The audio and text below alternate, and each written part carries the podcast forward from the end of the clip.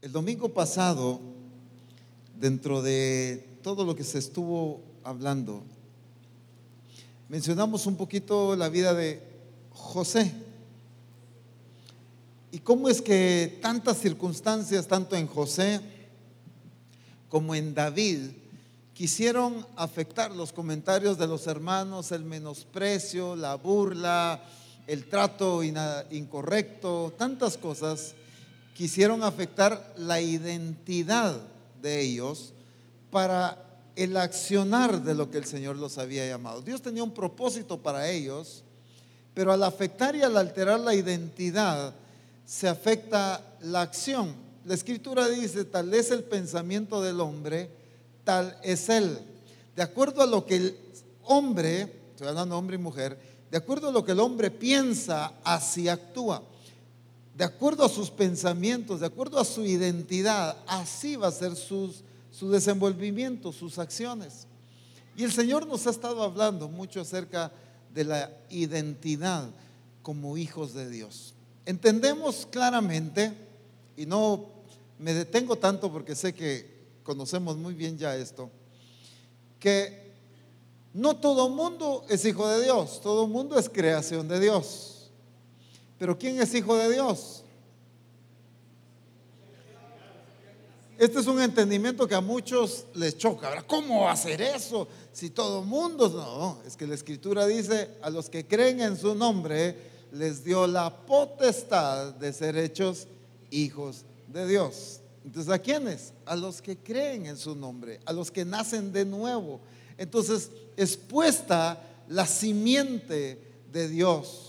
La genética de Cristo es puesta en nosotros y entonces eso nos hace hijos de Dios, por la obra, por supuesto, del Espíritu Santo siendo engendrados. El que es nacido de la carne, carne es, dice la palabra, pero el que es nacido del Espíritu, Espíritu es. Y el que nace de nuevo, correctamente, en el orden, en el diseño de Dios, cuando ha tenido el arrepentimiento correcto, ha creído eh, en Jesucristo, que Dios le levantó de los muertos, ha confesado con su boca que Jesús es el Señor, se ha bautizado en agua y se ha bautizado con el Espíritu Santo, esta persona tiene la genética de Cristo.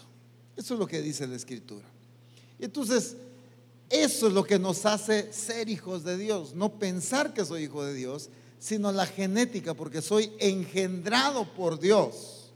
Por eso soy hijo de Dios. Pero quiero que veamos aquí en el libro de los Salmos, ya ahorita en los grupos, usted en su momento va a estar estudiando eh, la primera lección que tiene que ver con esto y pues eso nos va a enriquecer bastante. Pero quiero resaltar Salmo capítulo 2, versículos 7 y 8. Salmo 2, 7 y 8. yo publicaré el decreto. Jehová me ha dicho, mi hijo eres tú, yo te engendré hoy. Pídeme y te daré por herencia las naciones y como posesión tuya los confines de la tierra. El salmista, obviamente, no es un tema que quiero entrar, solo quiero aclarar, tenemos claro el entendimiento de que esto es un salmo mesiánico, o sea, está hablando de Cristo ahí. Pero el salmista cuando lo está declarando tiene también un entendimiento correcto de su identidad.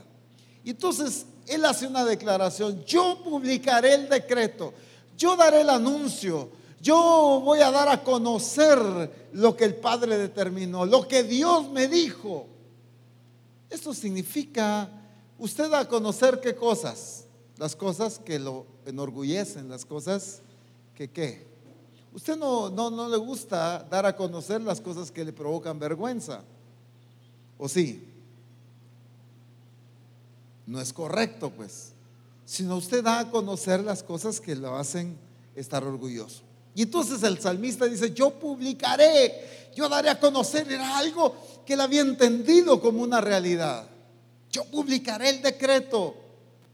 Miren, hoy en día hay mucho cristiano de la secreta. Nadie sabe que es cristiano, porque le da pena, le da vergüenza que nadie se entere.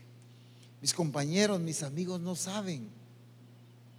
Y entonces no publican el decreto, no dan a conocer lo que son. Y aquí el salmista dice, yo lo voy a dar a conocer, estoy orgulloso. Sacaba el pecho, pues decía, yo publicaré el decreto. Y esto es hermoso porque lo que él entiende de lo que Dios le ha dicho. Jehová me ha dicho. Él no dice, pues me encontré por ahí un papelito que decía y yo me lo tomé para mí. No, él estaba seguro, Dios me lo dijo. Yo lo escuché, es mío, a mí me lo dijo. Por eso es que estoy orgulloso. Miren, qué identidad, qué entendimiento tan hermoso. Yo publicaré el decreto. Jehová me ha dicho, mi hijo eres tú. Algo muy personal. Él entiende que el haber sido engendrado, Dios, aunque obviamente entregó a su hijo para la salvación de todo el mundo, pero aquí lo está viendo desde una perspectiva individual. A mí me dijo que yo soy su hijo. A mí me lo dijo, yo soy su hijo. No es que esté anulando a los demás, es que sencillamente le entendió que él era hijo de Dios.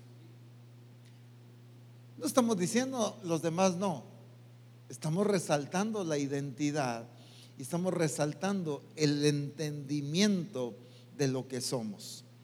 Y entonces el salmista dice, Jehová me ha dicho, mi hijo eres tú, y aquí viene la razón, yo te engendré hoy. Yo te engendré hoy. Porque era hijo. Porque lo había engendrado. Por eso es que era hijo. Entonces dice, yo te engendré hoy. Y por eso resaltaba al principio que somos hijos de Dios por reconocer a Jesús como el Señor de nuestras vidas, por nacer de nuevo.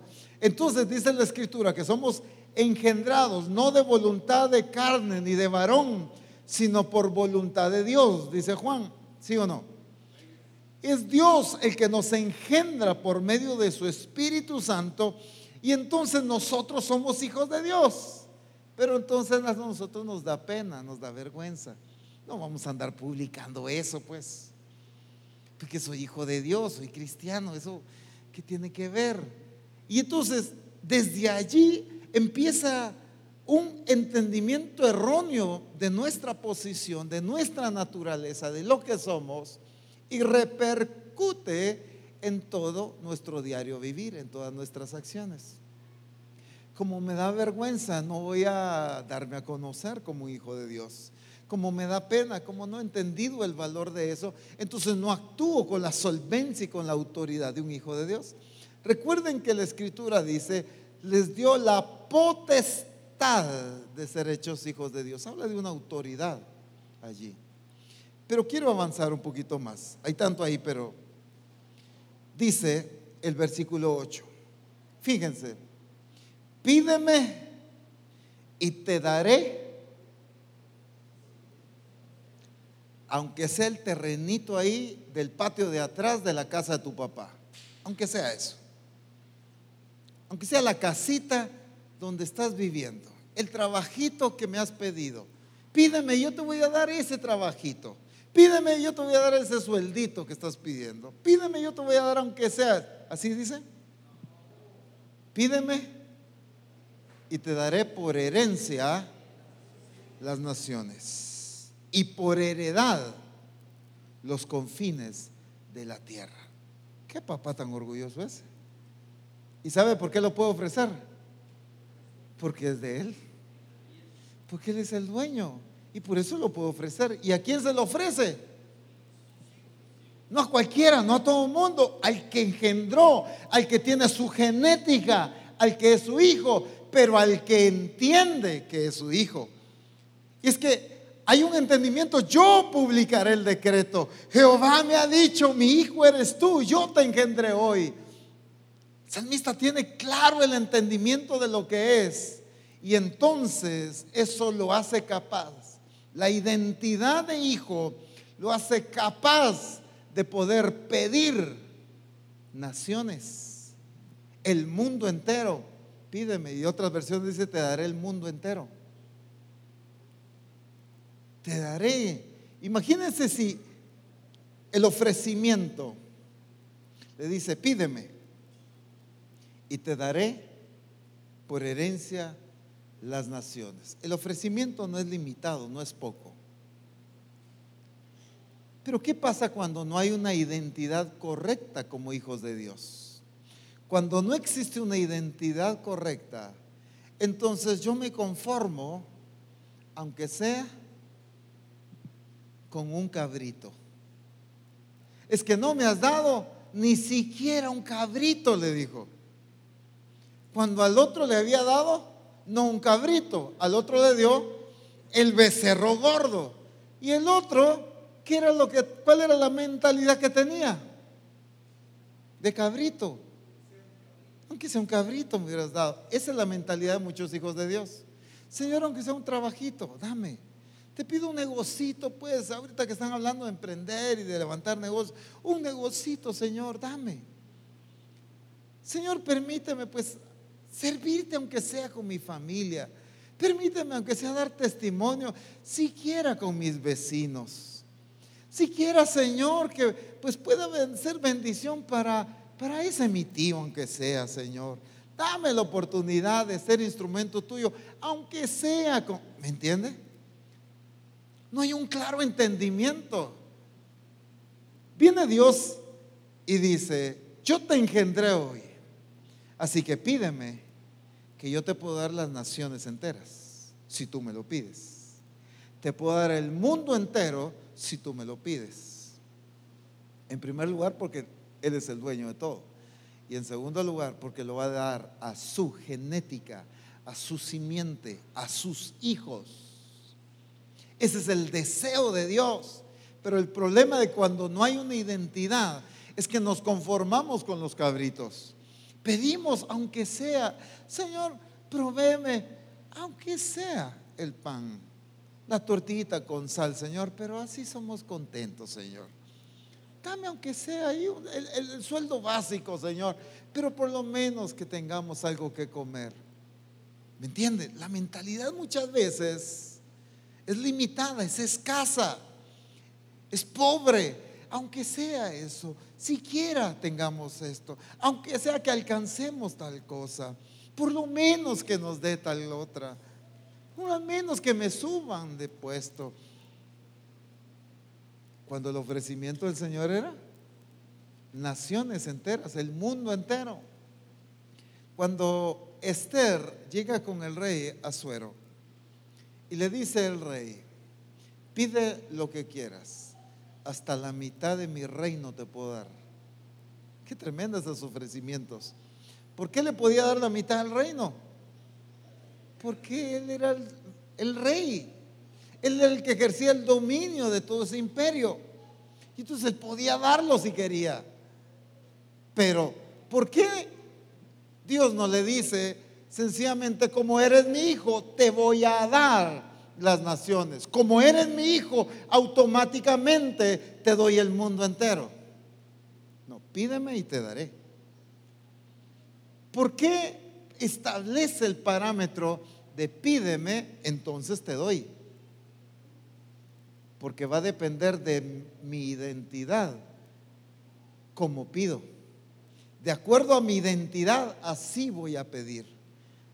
Un hijo de Dios debe tener la identidad clara, que se atreva a pedir naciones, que se atreva a pedir el mundo entero para Cristo. Esos son los hijos de Dios que Dios está levantando que sean capaces de pedirle, Señor, vamos a ganar las naciones para ti. Dame las naciones, llévanos a evangelizar, llévanos a disipular el mundo entero. Señor, aunque sea mi vecino, si quiera que el grupo crezca a 18, aunque sea que lleguemos a 12, ¿me entiende? Entonces actuamos y vivimos bajo una identidad errónea. Sí, no, pues yo soy hijo de Dios y sé que Dios me ama, pero Señor, yo sé que tengo esta y esta y esta y esta y esta enfermedad, aunque sea el de la cabeza que tú me sanes. Aunque sea, Señor, esta, este malestar de los huesos que me sanes. Basta bien, déjame lo malo que tengo en los pulmones, pero siquiera sáname de mis piernas. ¿Me entiendes? ¿Qué tipo de mentalidad de hijos es eso?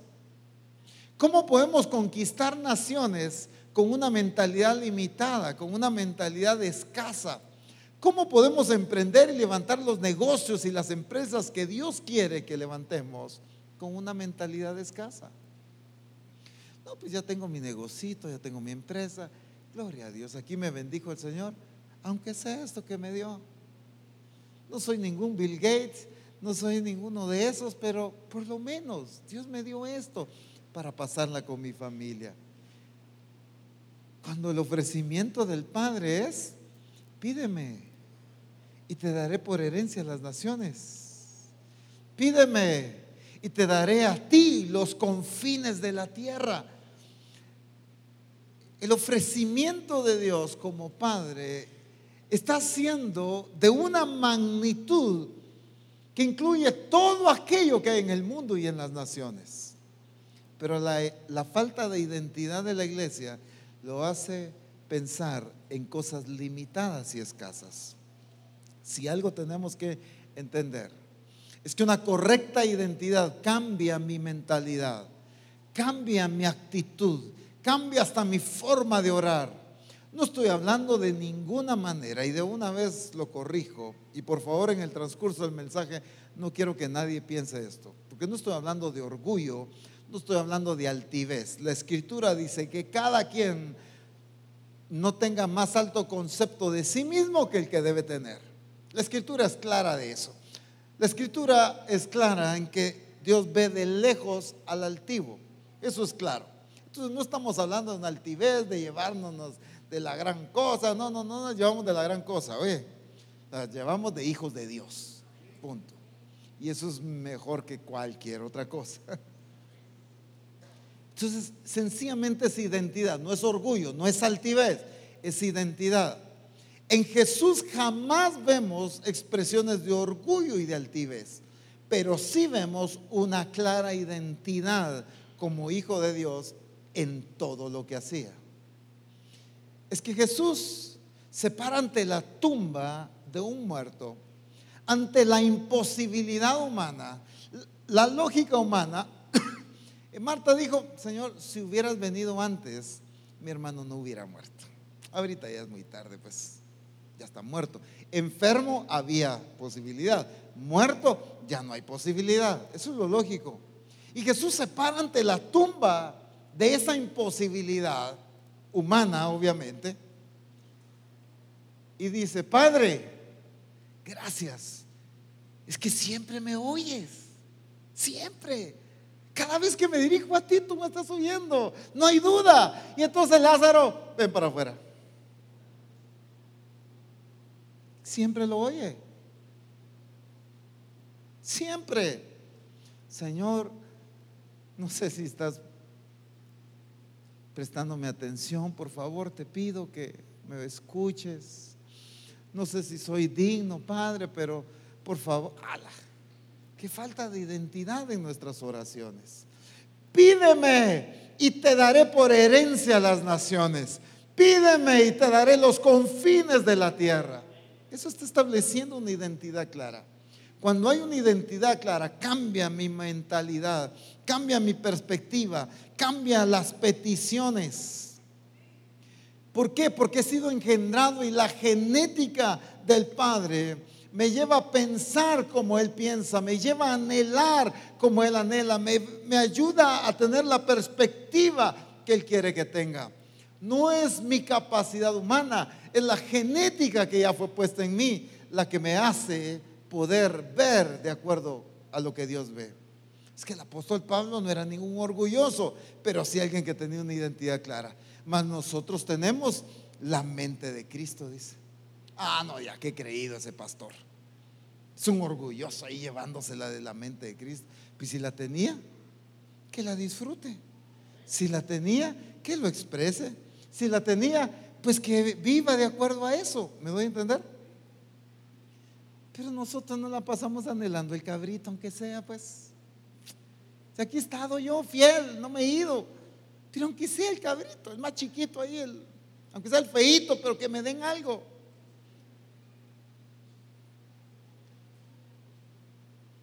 Y muchos por haber pedido eso,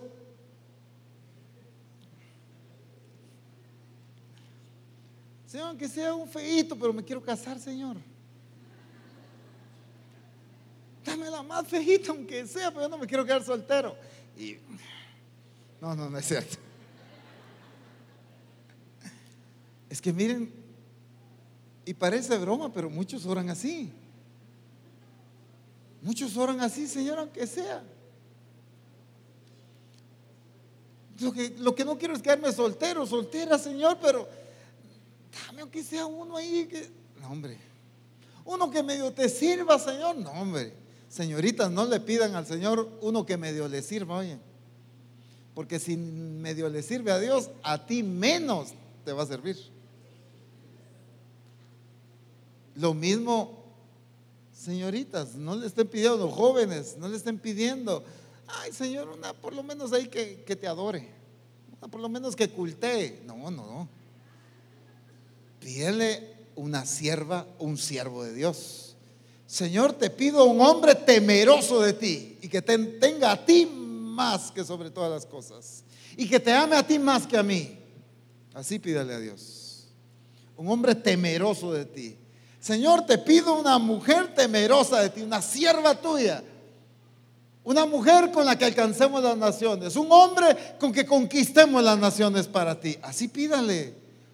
No le vaya a estar pidiendo cualquier patojo por ahí, perdido. Porque eso es lo que va a obtener. Es que su identidad le va a hacer cambiar su manera de pensar, va a cambiar su perspectiva, va a entender las cosas como Dios quiere que las entienda, va a anhelar lo que Dios anhela. Es que la perspectiva de Dios siempre apunta a cosas gloriosas y preciosas. El problema es nuestra perspectiva es que es vivir de acuerdo a esa grandeza. Lo arrebatamos porque sabemos que tenemos derecho. Es que tenemos que empezar a caminar con la identidad de quién es nuestro Padre. Y por eso resaltaba, ¿por qué le ofrecía a las naciones? Porque Él es el dueño de ellas, ¿sí o no?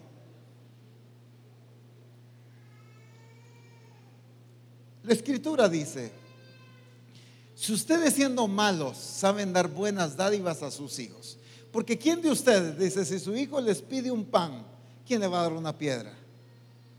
Si el hijo tiene hambre, ¿usted sería capaz de darle, comete esto, y le da una piedra ahí? No.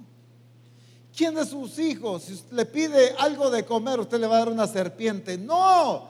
Si ustedes siendo malos saben dar buenas dádivas, cuanto más vuestro Padre os dará el Espíritu Santo. ¿Me entiende? ¿Qué está hablando? Él nos da conforme su poder, Él nos da conforme su grandeza, Él nos da conforme su capacidad, Él nos da de acuerdo a lo que Él tiene y posee. Pero aunque sea eso, Señor, de acuerdo a lo que Él es, a sus riquezas en gloria. Y nosotros tenemos que empezar a, caminar de acuerdo a nuestra identidad como hijos. Platicando con los hermanos del grupo les comentaba esto. Desde pequeños nosotros, pues cuando nacimos con Lizzie, pues nosotros nacimos en un lugar cristiano, mis papás ya estaban en el ministerio.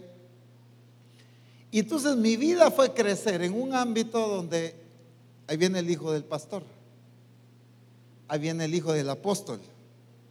Y entonces yo entraba con otros niños a un evento, a una convención, como le llamábamos en ese entonces, a cualquier iglesia que visitábamos, y algún hermano decía, ¿usted es el hijo del apóstol? Sí, véngase para aquí adelante. Y él hacía hasta adelante. Y los demás amiguitos se quedaban atrás, porque yo era el hijo del apóstol. Y por momentos así como que qué, vergüenza, qué pena. Pero después dije, le voy a sacar jugo a eso, pues. Soy el hijo del apóstol. ¿Me entiende? Y el Señor, pues, no estoy hablando de orgullo y que como soy el hijo del apóstol me tienen que hacer. No, no, no estoy hablando de eso. Nunca hicimos eso. Pero sí entendimos que también teníamos puertas abiertas porque éramos hijos del apóstol. Teníamos ciertos beneficios en muchas reuniones porque éramos hijos del apóstol. Cuando servían la comida, no nos servían la misma porción que le servían a los demás niños, porque nosotros éramos los hijos del apóstol. ¿Me entiende? Gloria a Dios por eso.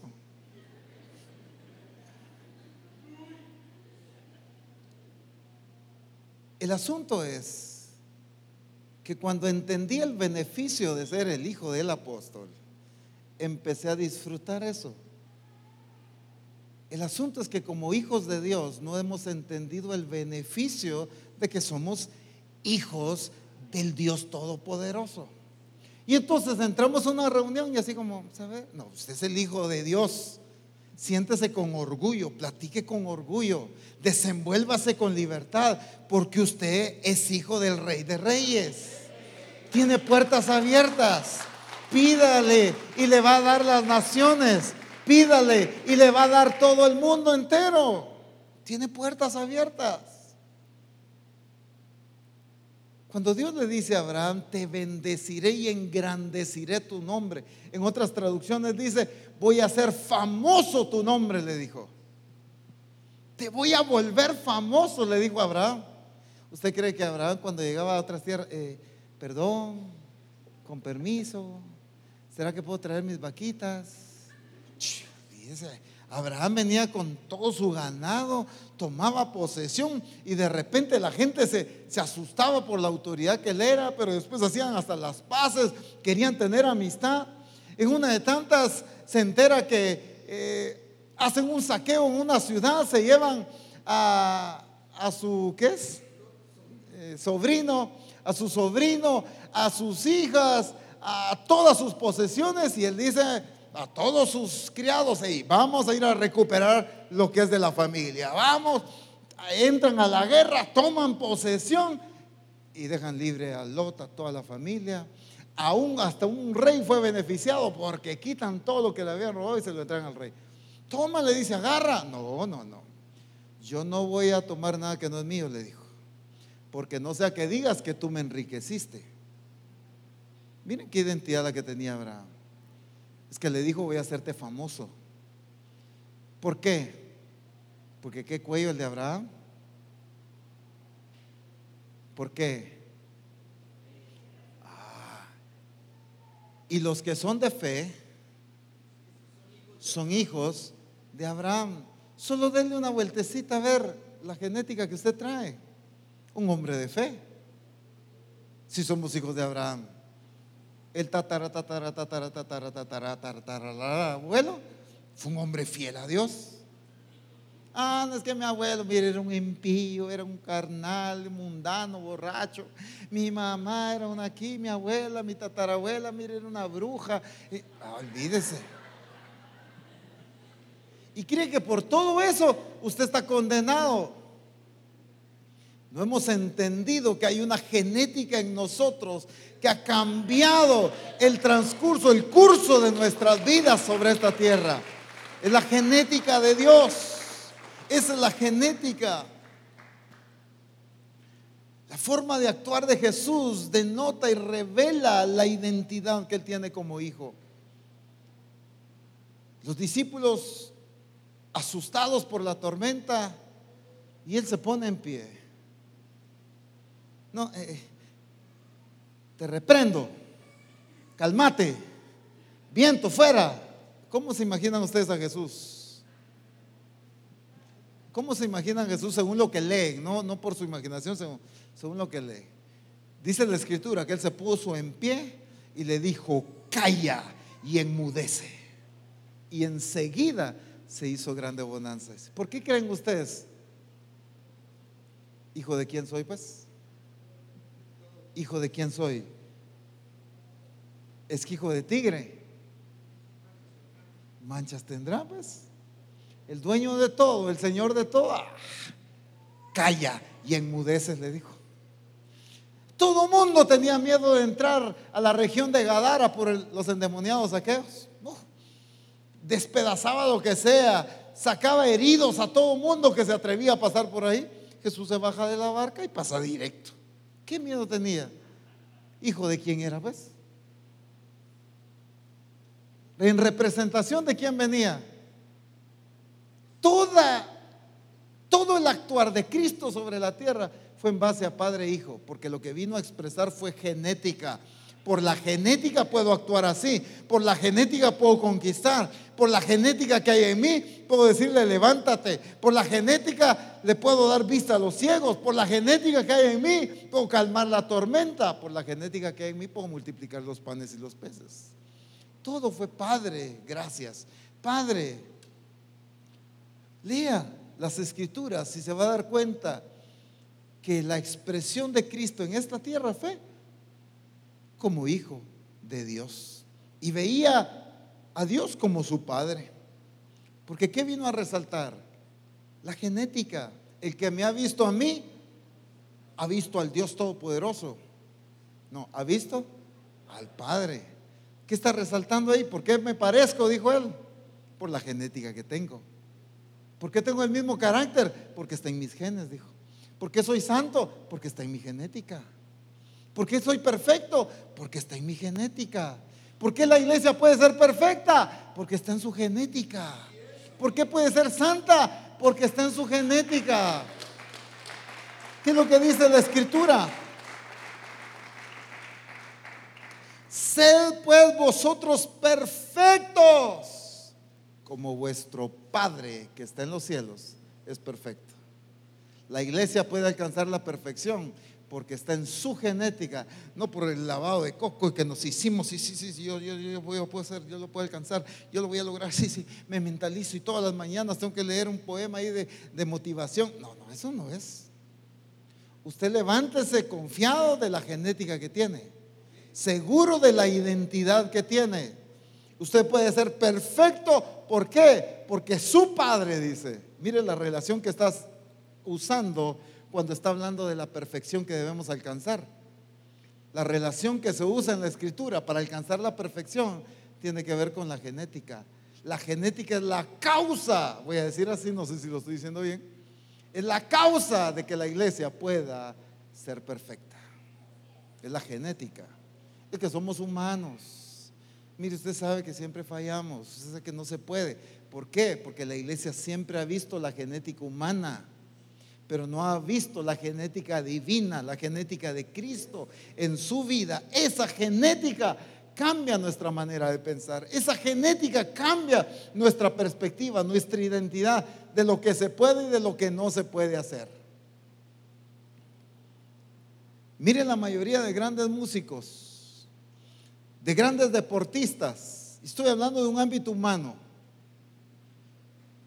su papá, su mamá, alguien de su familia, en su genealogía, tuvo algo que ver, sea con la música o sea con el deporte. Pero de ahí viene.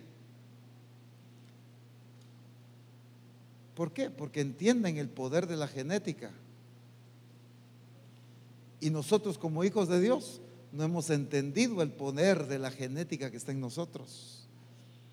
Yo te engendré hoy, pídeme y te daré por herencia las naciones y por posesión tuya los confines de la tierra. Está estableciendo la identidad. Jesús, si algo actuó en esta tierra fue con identidad. Y lo que el enemigo quiso atacar fue la identidad. Si eres hijo de Dios, di que esas piedras se conviertan en pan. Y espérame, pues eh, estoy en el desierto y me manda a ser tentado. Híjoles, tal vez ya no. No, no. En el desierto con una clara identidad. Ante el diablo y con una identidad clara. Ante los fariseos y él no perdía su identidad. Ante cualquier circunstancia, Jesús siempre reveló una clara identidad de hijo de Dios. Jamás se dejó afectar por la identidad, por lo que las, lo acusaban, por lo que querían provocar.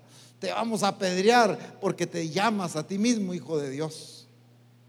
Y quizá tu familia se burla de ti, ni siquiera te apedrean. Solo se burlan porque te dices hijo de Dios y tú ya dejas de decir que eres hijo de Dios. A Jesús lo querían apedrear, lo querían matar porque se decía hijo de Dios. ¿Y qué dijo él? Va, pues ya no voy a decir. Ya no voy a actuar pues, porque me van a apedrear y qué feo, si no, no llego a la cruz. No. Él sabía que no iba a pasar porque él sabía la determinación de su padre. Entonces actuaba claramente con una identidad de hijo de Dios. El problema de la falta de identidad es que nos paraliza. Miren lo que pasa aquí con Moisés. Señor bendito. Parámelo ahí, por favor. Quita la batería. En Éxodo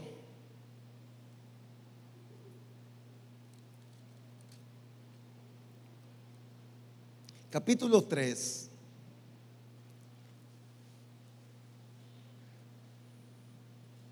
Versículo 11. Éxodo capítulo 3, versículo 11. Entonces Moisés respondió a Dios. ¿Qué le respondió? ¿Quién soy yo para que vaya Faraón y saque de Egipto a los hijos de Israel? ¿Cuál era el problema de Moisés? ¿Y, yo quién soy, pues? Ah, la gran, lo que me estás llamando a hacer, ¿no? ¿Y yo acaso doy la talla? ¿Acaso tengo la preparación? ¿Acaso tengo el conocimiento? ¿Acaso tengo la habilidad? Mira quién soy yo. Entonces, la falta de identidad o la identidad incorrecta en la vida de Moisés estaba causando una paralización en el cumplimiento del propósito de Dios. Dios tenía un propósito para hacer a través de Moisés, pero esa identidad incorrecta, o si queremos decirlo, esa falta de identidad en Dios, lo estaba paralizando. ¿Y quién soy yo? Entonces, leamos ahora unos versos anteriores. Verso 6. Y dijo, yo soy el Dios de tu Padre Dios de Abraham, Dios de Isaac y Dios de Jacob. ¿Qué está resaltando Dios ahí? Genética. Entonces Moisés cubrió su rostro porque tuvo miedo de mirar a quién.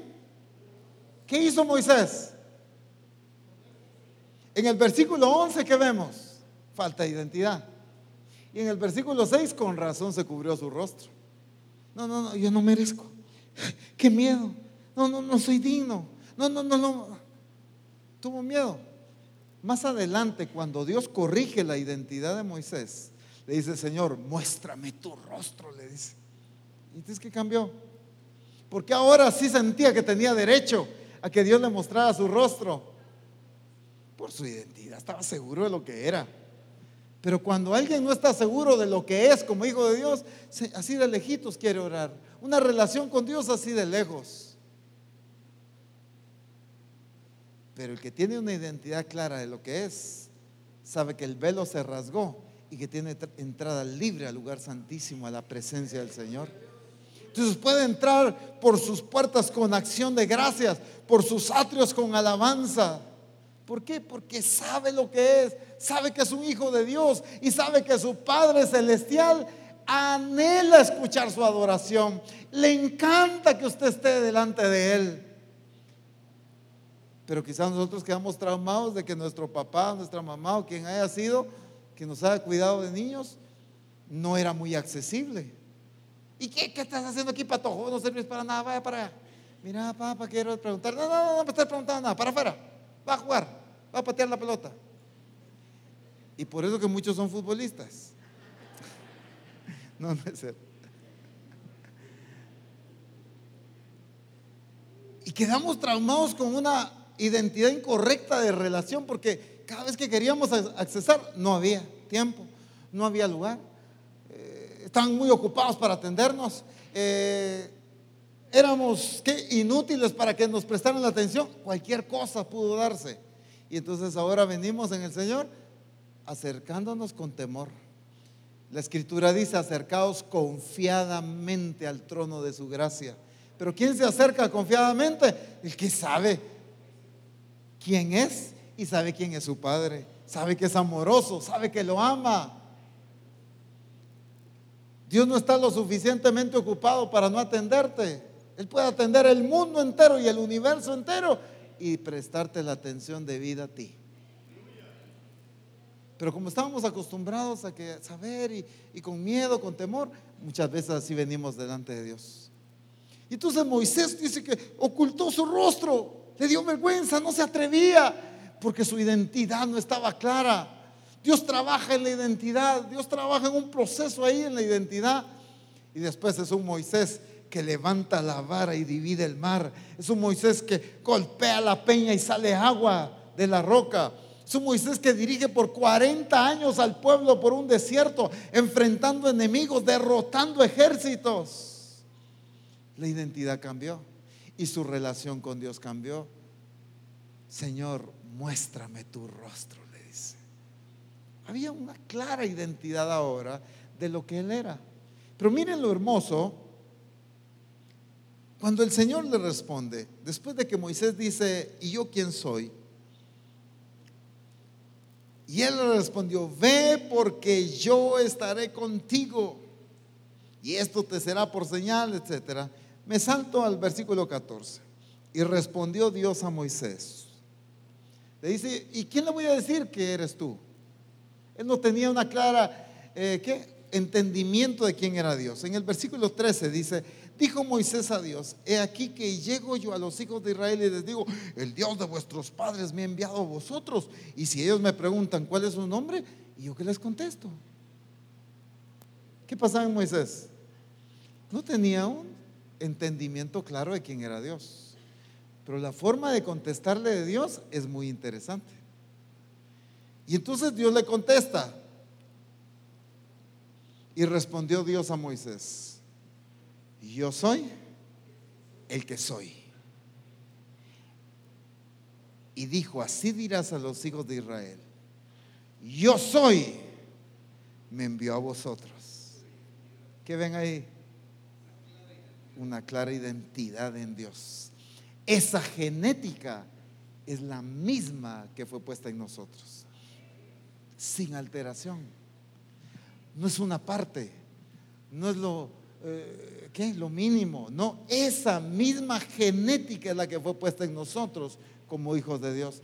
Por eso somos herederos de Dios y coherederos juntamente con Cristo. Por eso nos puso en posiciones, en lugares celestiales juntamente con Cristo. Por eso nos bendijo con toda bendición espiritual. Por eso, ¿por qué? Porque tenemos su genética. Y Dios le dice a Moisés, trabajando en la identidad de Moisés, Dios se revela a Moisés como alguien con una clara identidad. Yo soy el que soy, le dice. Y les vas a decir al pueblo, el yo soy me envió a ustedes. Y así se lo dijo Moisés. Yo soy, me envió. Dios trabajando en la identidad de Moisés. Entonces Moisés pudo cumplir el propósito de Dios cuando cambió su identidad de lo que era en Dios. La iglesia va a poder cumplir su propósito, el propósito de Dios en ella, hasta que tenga clara su identidad como hijos de Dios. No podemos seguir caminando en el mundo con temor, con inseguridad, con saber si Dios va a respaldar, con saber si Dios va a bendecir, con no sé si es el propósito, con no sé si Dios quiere, no sé si las puertas se van a abrir, no sé si... Esto es inseguridad. Caminemos en esta tierra con la certeza de que somos hijos de Dios, con la seguridad de que nuestro Padre nos ha enviado. Por eso decía Jesús, yo no vine a hacer mi voluntad, sino la voluntad de mi Padre que está en los cielos. Él me envió. Lo que yo veo hacer al Padre, eso hago. Lo que yo oigo hablar al Padre, eso digo. Y entonces él sabía que no se estaba equivocando. Había una clara identidad en sus acciones.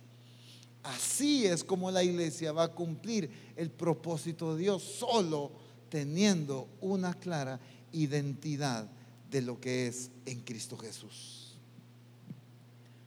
El problema es que nos hemos limitado a la genética humana que hemos traído. Y decimos, apóstol, qué bonito se oye eso. Gracias por, por, por ministrarnos, pero mire, usted no sabe de la familia que yo vengo. Mire, mi papá era aquí, mi mamá allá, mis abuelos esto, mis abuelos lo otro. Mire, apóstol, no, no se puede. En mi familia nadie ha resaltado tanto. Y entonces de plano, pues ese mismo camino llevo yo. Y entonces vemos la genética humana como la que marca el destino en nuestra vida. Y por supuesto que sí la marca cuando no estás en Cristo. Sí la define cuando no estás en Cristo. Porque has heredado una naturaleza carnal, una genética carnal y pecaminosa. Pero cuando hemos nacido en Cristo, las cosas son diferentes. Dice la Escritura en 1 Pedro capítulo 1, versos 18 y 19.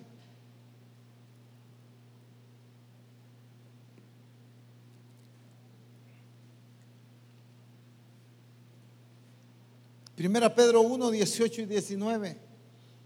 Sabiendo. ¿Qué significa ese? Sabiendo. Estén conscientes, tengan claro. Tengan conocimiento, pero tengan identidad. Vivan de acuerdo a esto, sabiendo que fuiste rescatados de vuestra vana manera de vivir, la cual recibisteis de quién? de vuestros padres. Ahora, ¿cómo fuimos rescatados? No con cosas corruptibles como oro o plata, sino ¿cómo? Con la sangre preciosa de Cristo, como de un cordero sin mancha y sin contaminación. Entonces, ¿cómo fuimos rescatados? De esa vana manera de vivir que hemos recibido de nuestros padres, de la genética de nuestros padres, de la naturaleza humana, ¿cómo fuimos rescatados? por medio de la sangre. ¿Y la sangre qué da? ¿Da? Da vida, sí, pero ¿qué da la sangre? La genética. Allí está la genética. El ADN. Cuando van a examinar a un niño si es el hijo del papá o no, ¿qué le sacan? Pues sangre, porque ahí está el ADN. Entonces dice, sí, este es puro hijo de su papá. Miren, no hay tecnología en el mundo que sea capaz de sacarle sangre a un hijo de Dios y decir, uh, sí tiene la genética de Dios. No existe la tecnología. Sencillamente porque no existe la tecnología, no porque sea misticismo o sea imaginación. No, en tu sangre y en mi sangre pasa la sangre de Cristo. En tu vida y en mi vida está la genética de Cristo. Esto no es mitología, esto no es imaginación, esto es realidad. Pero nosotros hemos enmarcado y hemos definido nuestras vidas en base a la genética humana. Cuando la escritura dice que por medio de la sangre de Cristo, y esto se refiere al haber nacido de nuevo, por la simiente que ha sido puesta en nosotros, eso cambió. Mira, sin duda alguna heredaste quizás la nariz de tu papá, los ojos de tu mamá, el pelo de tu abuelo, eh, que la altura de no sé quién. Tú heredaste tu familia, de tus antepasados, heredaste rasgos físicos. Cuando viniste a Cristo, sin duda alguna, no cambiaron esos rasgos. Pero toda tu naturaleza sí cambió. Los rasgos físicos no cambiaron. Pero sí la naturaleza de lo que eres. Y entonces, como no cambian los rasgos físicos, ah, igualito a su papá, de tal palo, tal astilla.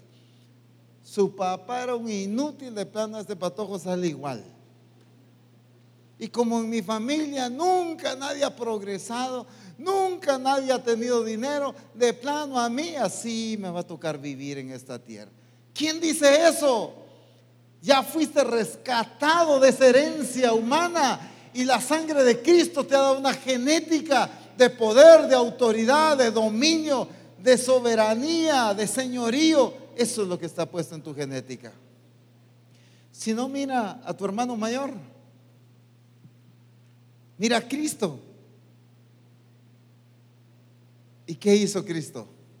Cumplió la voluntad del Padre a perfección. Obediente al Padre a perfección.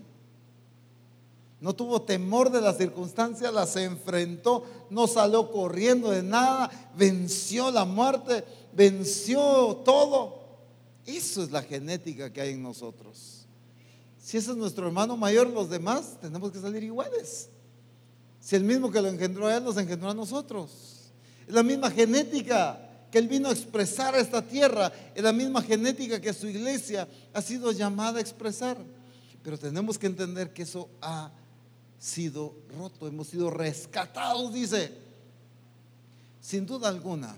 Miren, en la iglesia se predica mucho de herencias generacionales. No sé si usted lo ha escuchado en algún lado. En la misión no, en otros lados se predica mucho eso.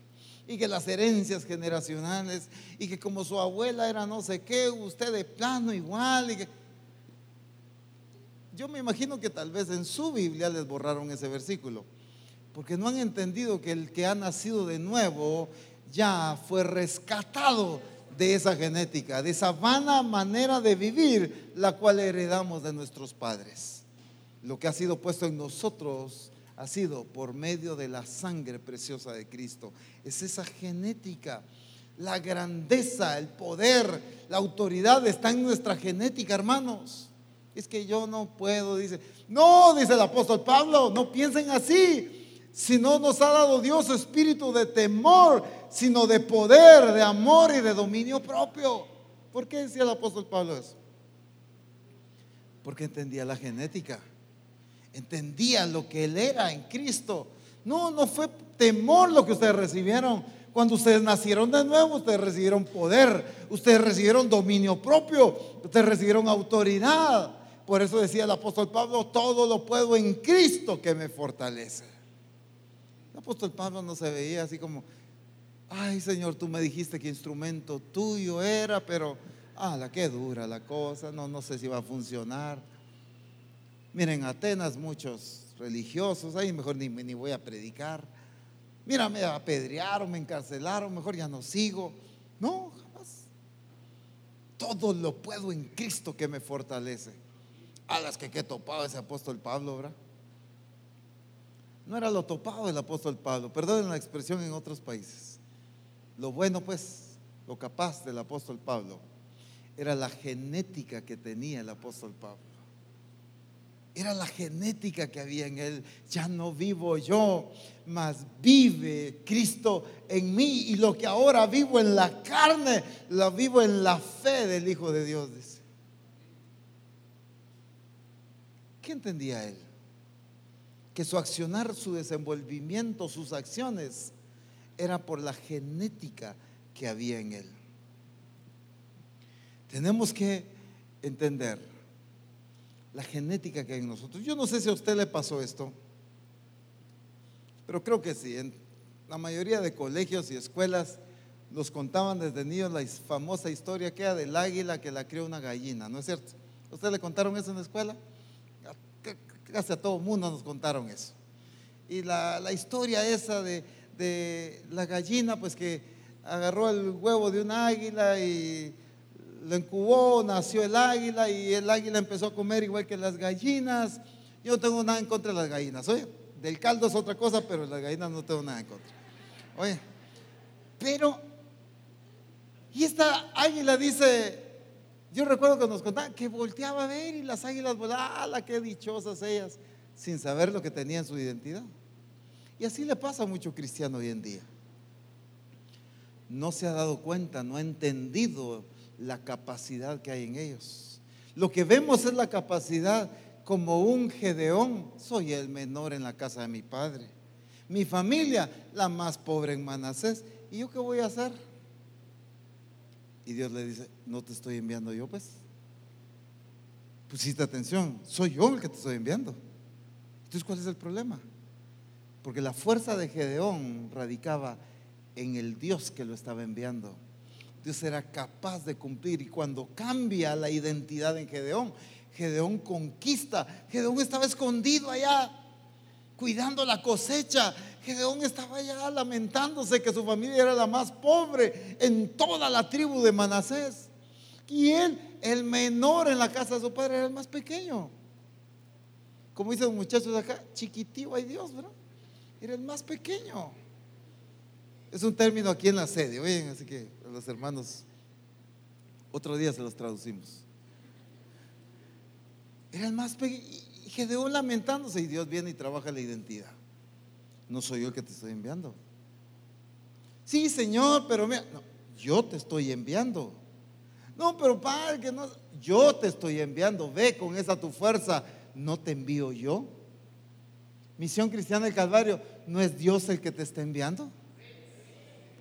No es Dios el que te está enviando. Entonces, ¿cómo vas a ir? Esa era la fortaleza de Jesús, el Padre que me envió, decía. Ahí por eso actuaba con certeza, porque ¿quién lo había enviado? El dueño de todo, el Señor de todo, el que controla todas las cosas, el que una tormenta no lo domina, el que una falta de provisión no lo, no lo tiene atado, el que una enfermedad no lo paraliza. Él que gobierna sobre todas las cosas lo había enviado. Él tenía la misma genética y entonces cómo actuaba. La iglesia debe entender quién nos ha enviado. Y no solo la autoridad de quien nos ha enviado, sino nos ha dado su genética para actuar como Dios quiere. En el levantamiento, el surgimiento de los negocios y empresas que Dios nos ha estado hablando, ¿cómo vas a emprender? ¿Hacia dónde estás viendo? ¿Qué le has pedido al Señor? ¿Un negocito? Deja de pedirle un negocito al Señor. No le pidas esas cosas.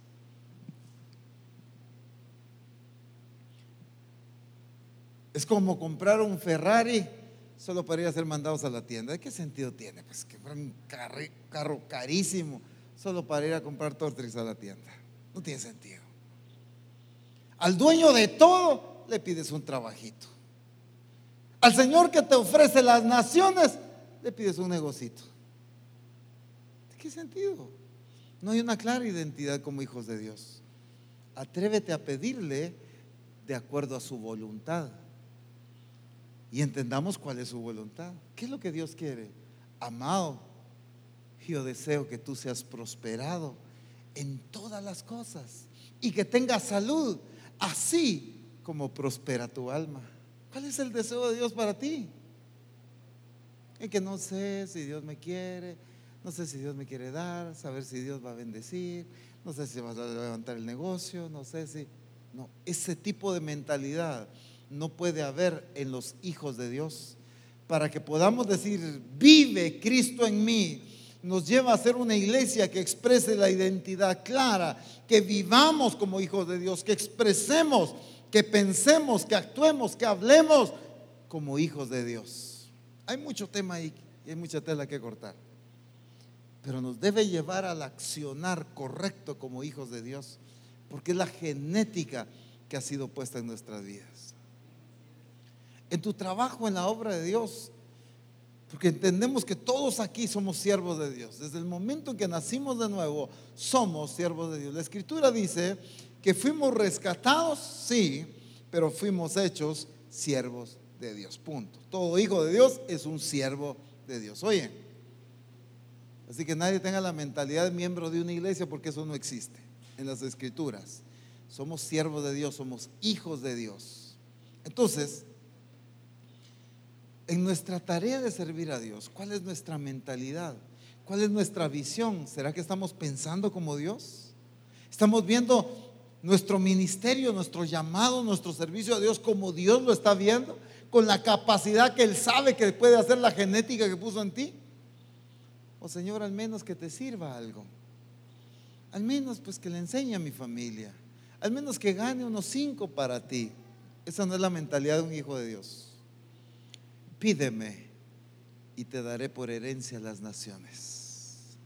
Y por heredad tuya los confines de la tierra. Un hijo de Dios piensa, actúa y pide como lo que es hijo de Dios. Sabe pedir. No para su satisfacción, no para sus caprichos. Jamás el hijo de Dios tiene la identidad que su genética apunta a todo a agradar a su Padre. Punto. Ese es el modelo de Jesucristo. Y eso es lo que Dios quiere que nosotros seamos. Pongámonos en pie, por favor.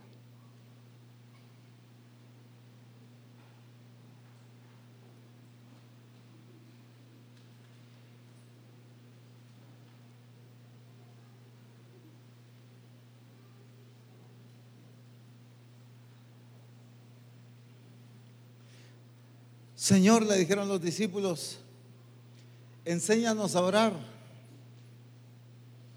Jesús los toma y les dice, ok, les voy a enseñar a orar. Así se ora. Padre nuestro. Y está diciendo nuestro porque está orando con ellos, ¿verdad? Padre nuestro que estás en los cielos, santificado sea tu nombre. ¿Cómo comienza? ¿Qué les empieza a enseñar? La relación de padre. Pídele a tu padre como hijo. Pídele con identidad de hijo, entendiendo quién es tu padre, entendiendo el corazón de tu padre, entendiendo cuánto te ama el padre. Así pídele. Pero se nos enseñó a orar. Señor Jesús, te damos gracias por... Esa no fue la forma que Jesús enseñó. Padre nuestro les dijo, oren a su Padre. Véanse como hijos, teniendo el derecho de un Padre que es dueño de todo, de pedirle. Por eso dice, todo lo que pidierais a mi Padre que está en los cielos, Él os lo dará. ¿Por qué? Estamos hablando de pedir todo conforme a su voluntad. Eso es otro tema. Solo lo aclaro. No para que salgamos de aquí y le empecemos a pedir nuestros antojos y nuestros gustos. Ten la certeza que no lo va a hacer porque como padre, Él no está para complacer antojos, Él está para que se cumpla su propósito en nosotros. Y si le pides naciones para alcanzarlas para Él, sin duda alguna te los va a dar todo lo que le pida sea para el cumplimiento de su propósito, de su voluntad. Hoy el Espíritu Santo ha estado trabajando identidad. Que actuemos con identidad. Voy a emprender y empezar un negocio, lo voy a empezar con clara identidad de que soy hijo de Dios. Me voy a mover y a desenvolver en mi trabajo, en los estudios, como hijo de Dios. Ya no hay como decimos aquí en Guatemala, perdón, achicopalados, pues, ¿verdad? Con vergüenza, es que, porque ¿en qué basamos nuestra identidad? En nuestros recursos financieros, de la familia que venimos, donde vivimos, si tenemos o no tenemos vehículo. Eso no da identidad. Da identidad humana. Pero la verdadera identidad de un hijo de Dios no proviene de las cosas que posee. La verdadera identidad de un hijo de Dios viene en la genética que fue depositada en él. Hermanos, en tu genética hay sabiduría. En tus genes hay perfección. En tus genes hay santidad. Y por eso dice, todo aquel que es hijo de Dios no puede pecar porque en tu genética hay santidad tu genética hay autoridad. Esa es la genética que Dios ha puesto en tu vida. Desenvolvámonos como hijos de Dios, actuemos como hijos de Dios. Que las evidencias de nuestra vida griten, vive Cristo en mí. Que más que pronunciar eso, nuestras acciones lo demuestren. Vive Cristo en mí, que su genética está en mí, por eso actúo, actúo con certeza, por eso actúo con convicción, autoridad. Misión Cristiana del Calvario fue llamada a alcanzar las naciones. Por eso Dios estableció que nuestra visión es establecer su reino. Pero nuestra misión es alcanzar a todas las naciones para Cristo. ¿Por qué? Porque esa visión es en base a la genética que Dios ha dado.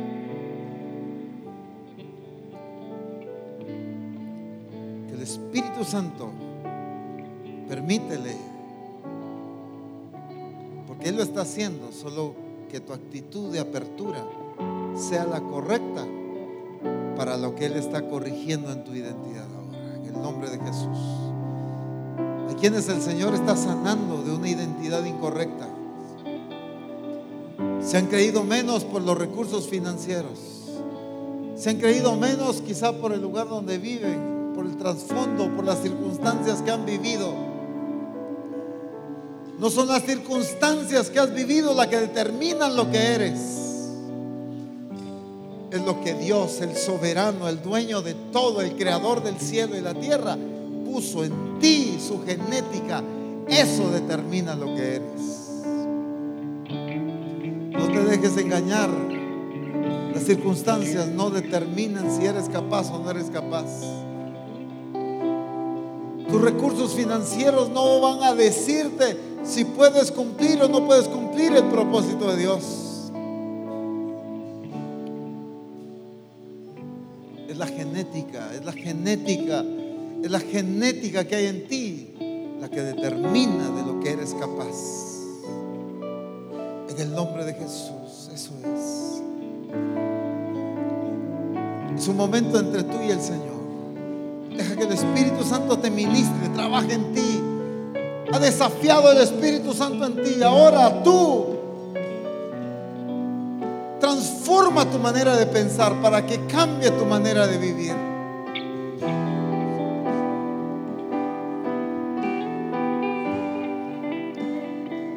enemigo te ha dicho muchas veces, no sirves, no vales, no eres importante, no vas a lograr grandes cosas, de allí no vas a pasar, no vas a superar, las cosas no van a cambiar.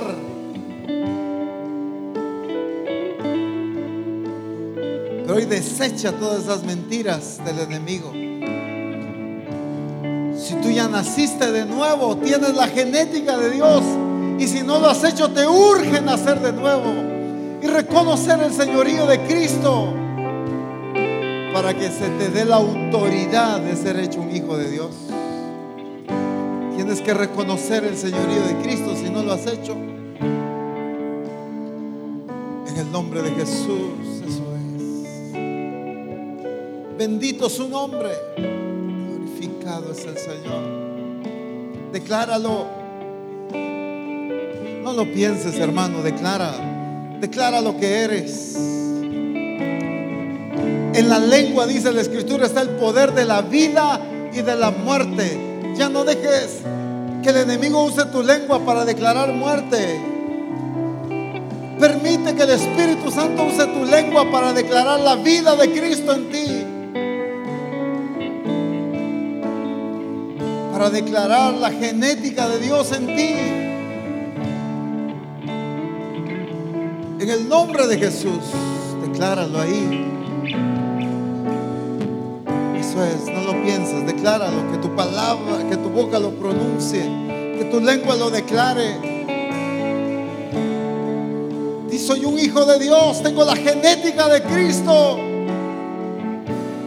Puedo vivir en santidad. Puedo alcanzar la perfección porque soy hijo de Dios. La genética en mí es perfecta. La genética en mí es santidad. La genética en mí es poder. La genética en mí es dominio propio. Eso es, decláralo. Deja el Espíritu Santo use las palabras que tú declaras. En el nombre de Jesús, en el nombre de Jesús.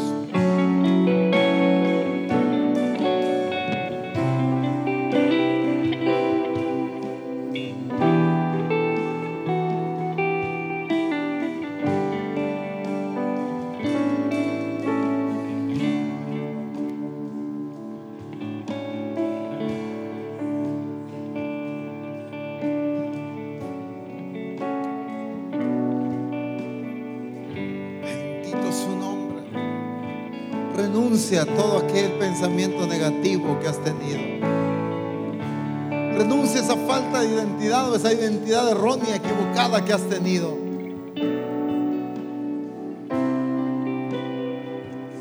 Deséchalo hoy en el nombre de Jesús. Eres un hijo de Dios. Eres una hija de Dios. Aleluya. Bendito su nombre.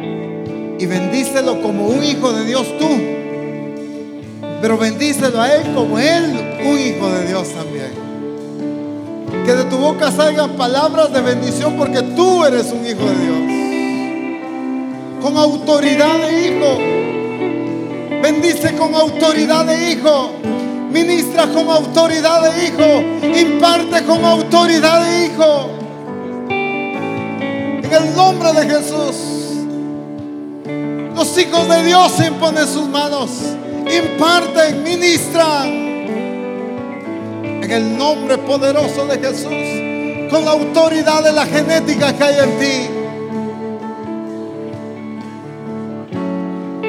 Con la autoridad de esa naturaleza que está en ti. Eso es en el nombre de Jesús. Glorioso su nombre. Así es. Tú eres hijo, eres instrumento, eres su escogido, eres su enviado.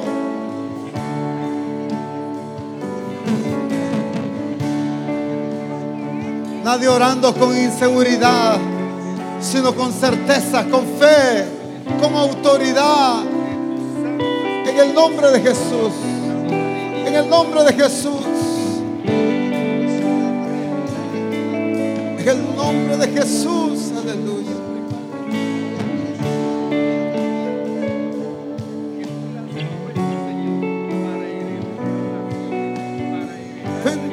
Nombre.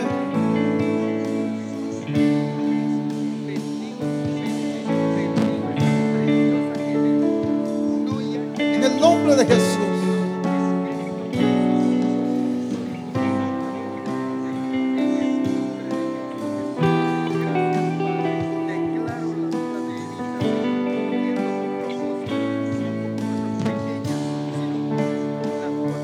En el nombre de Jesús.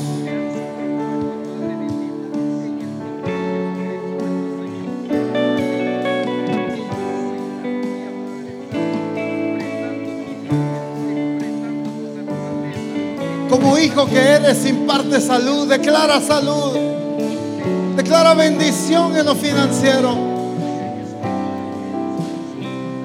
prosperidad en todas las áreas de su vida,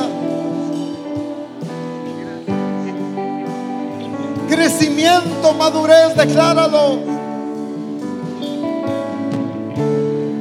Porque la genética que hay en ti hay autoridad. En la genética que está en ti hay poder.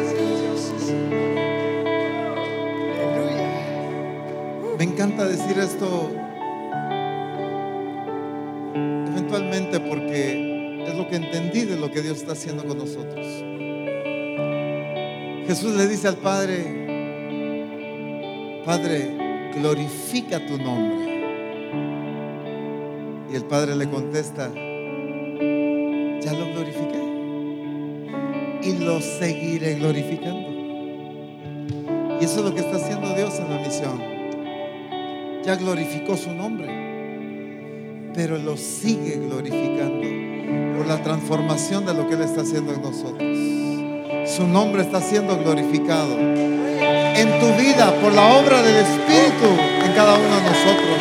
Aleluya, aleluya. Diga gloria a Dios. Pero como hijo de Dios. Gloria a Dios. Aleluya. Bendito el nombre de Jesús. Bendito su nombre.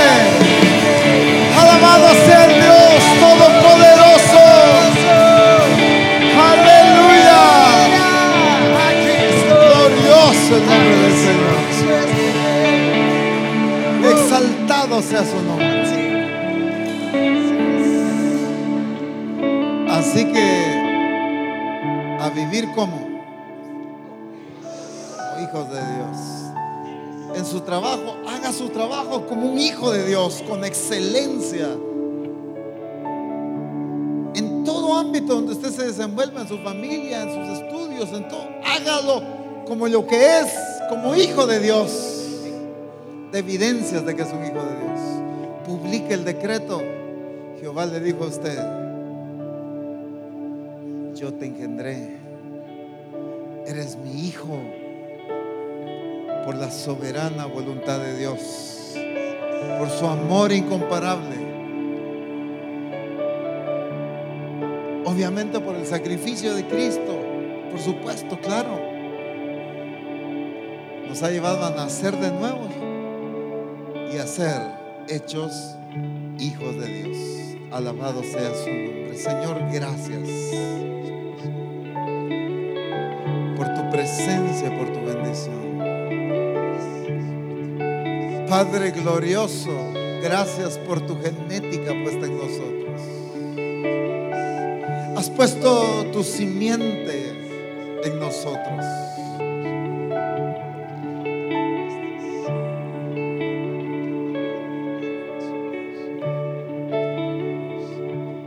Actuaremos en base a esa simiente, a esa genética que hay en nosotros.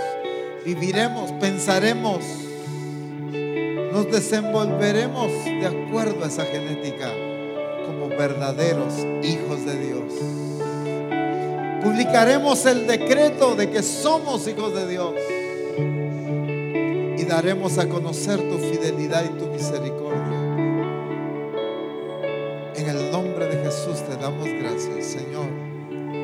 Palabra, por tu presencia, por la comunión, por todo lo que nos has permitido disfrutar el día de hoy. Yo bendigo a cada uno de mis hermanos y declaro tu bendición, tu presencia y tu protección, tu mano de cuidado sobre cada uno. Que sean prosperados sus pasos y su caminar. Que el trabajo de sus manos sea bendecido y prosperado también. Con excelencia, con calidad, con perfección. En el nombre glorioso de Cristo Jesús. Amén. Alabado sea el nombre del Señor. Bendito su nombre. Aleluya.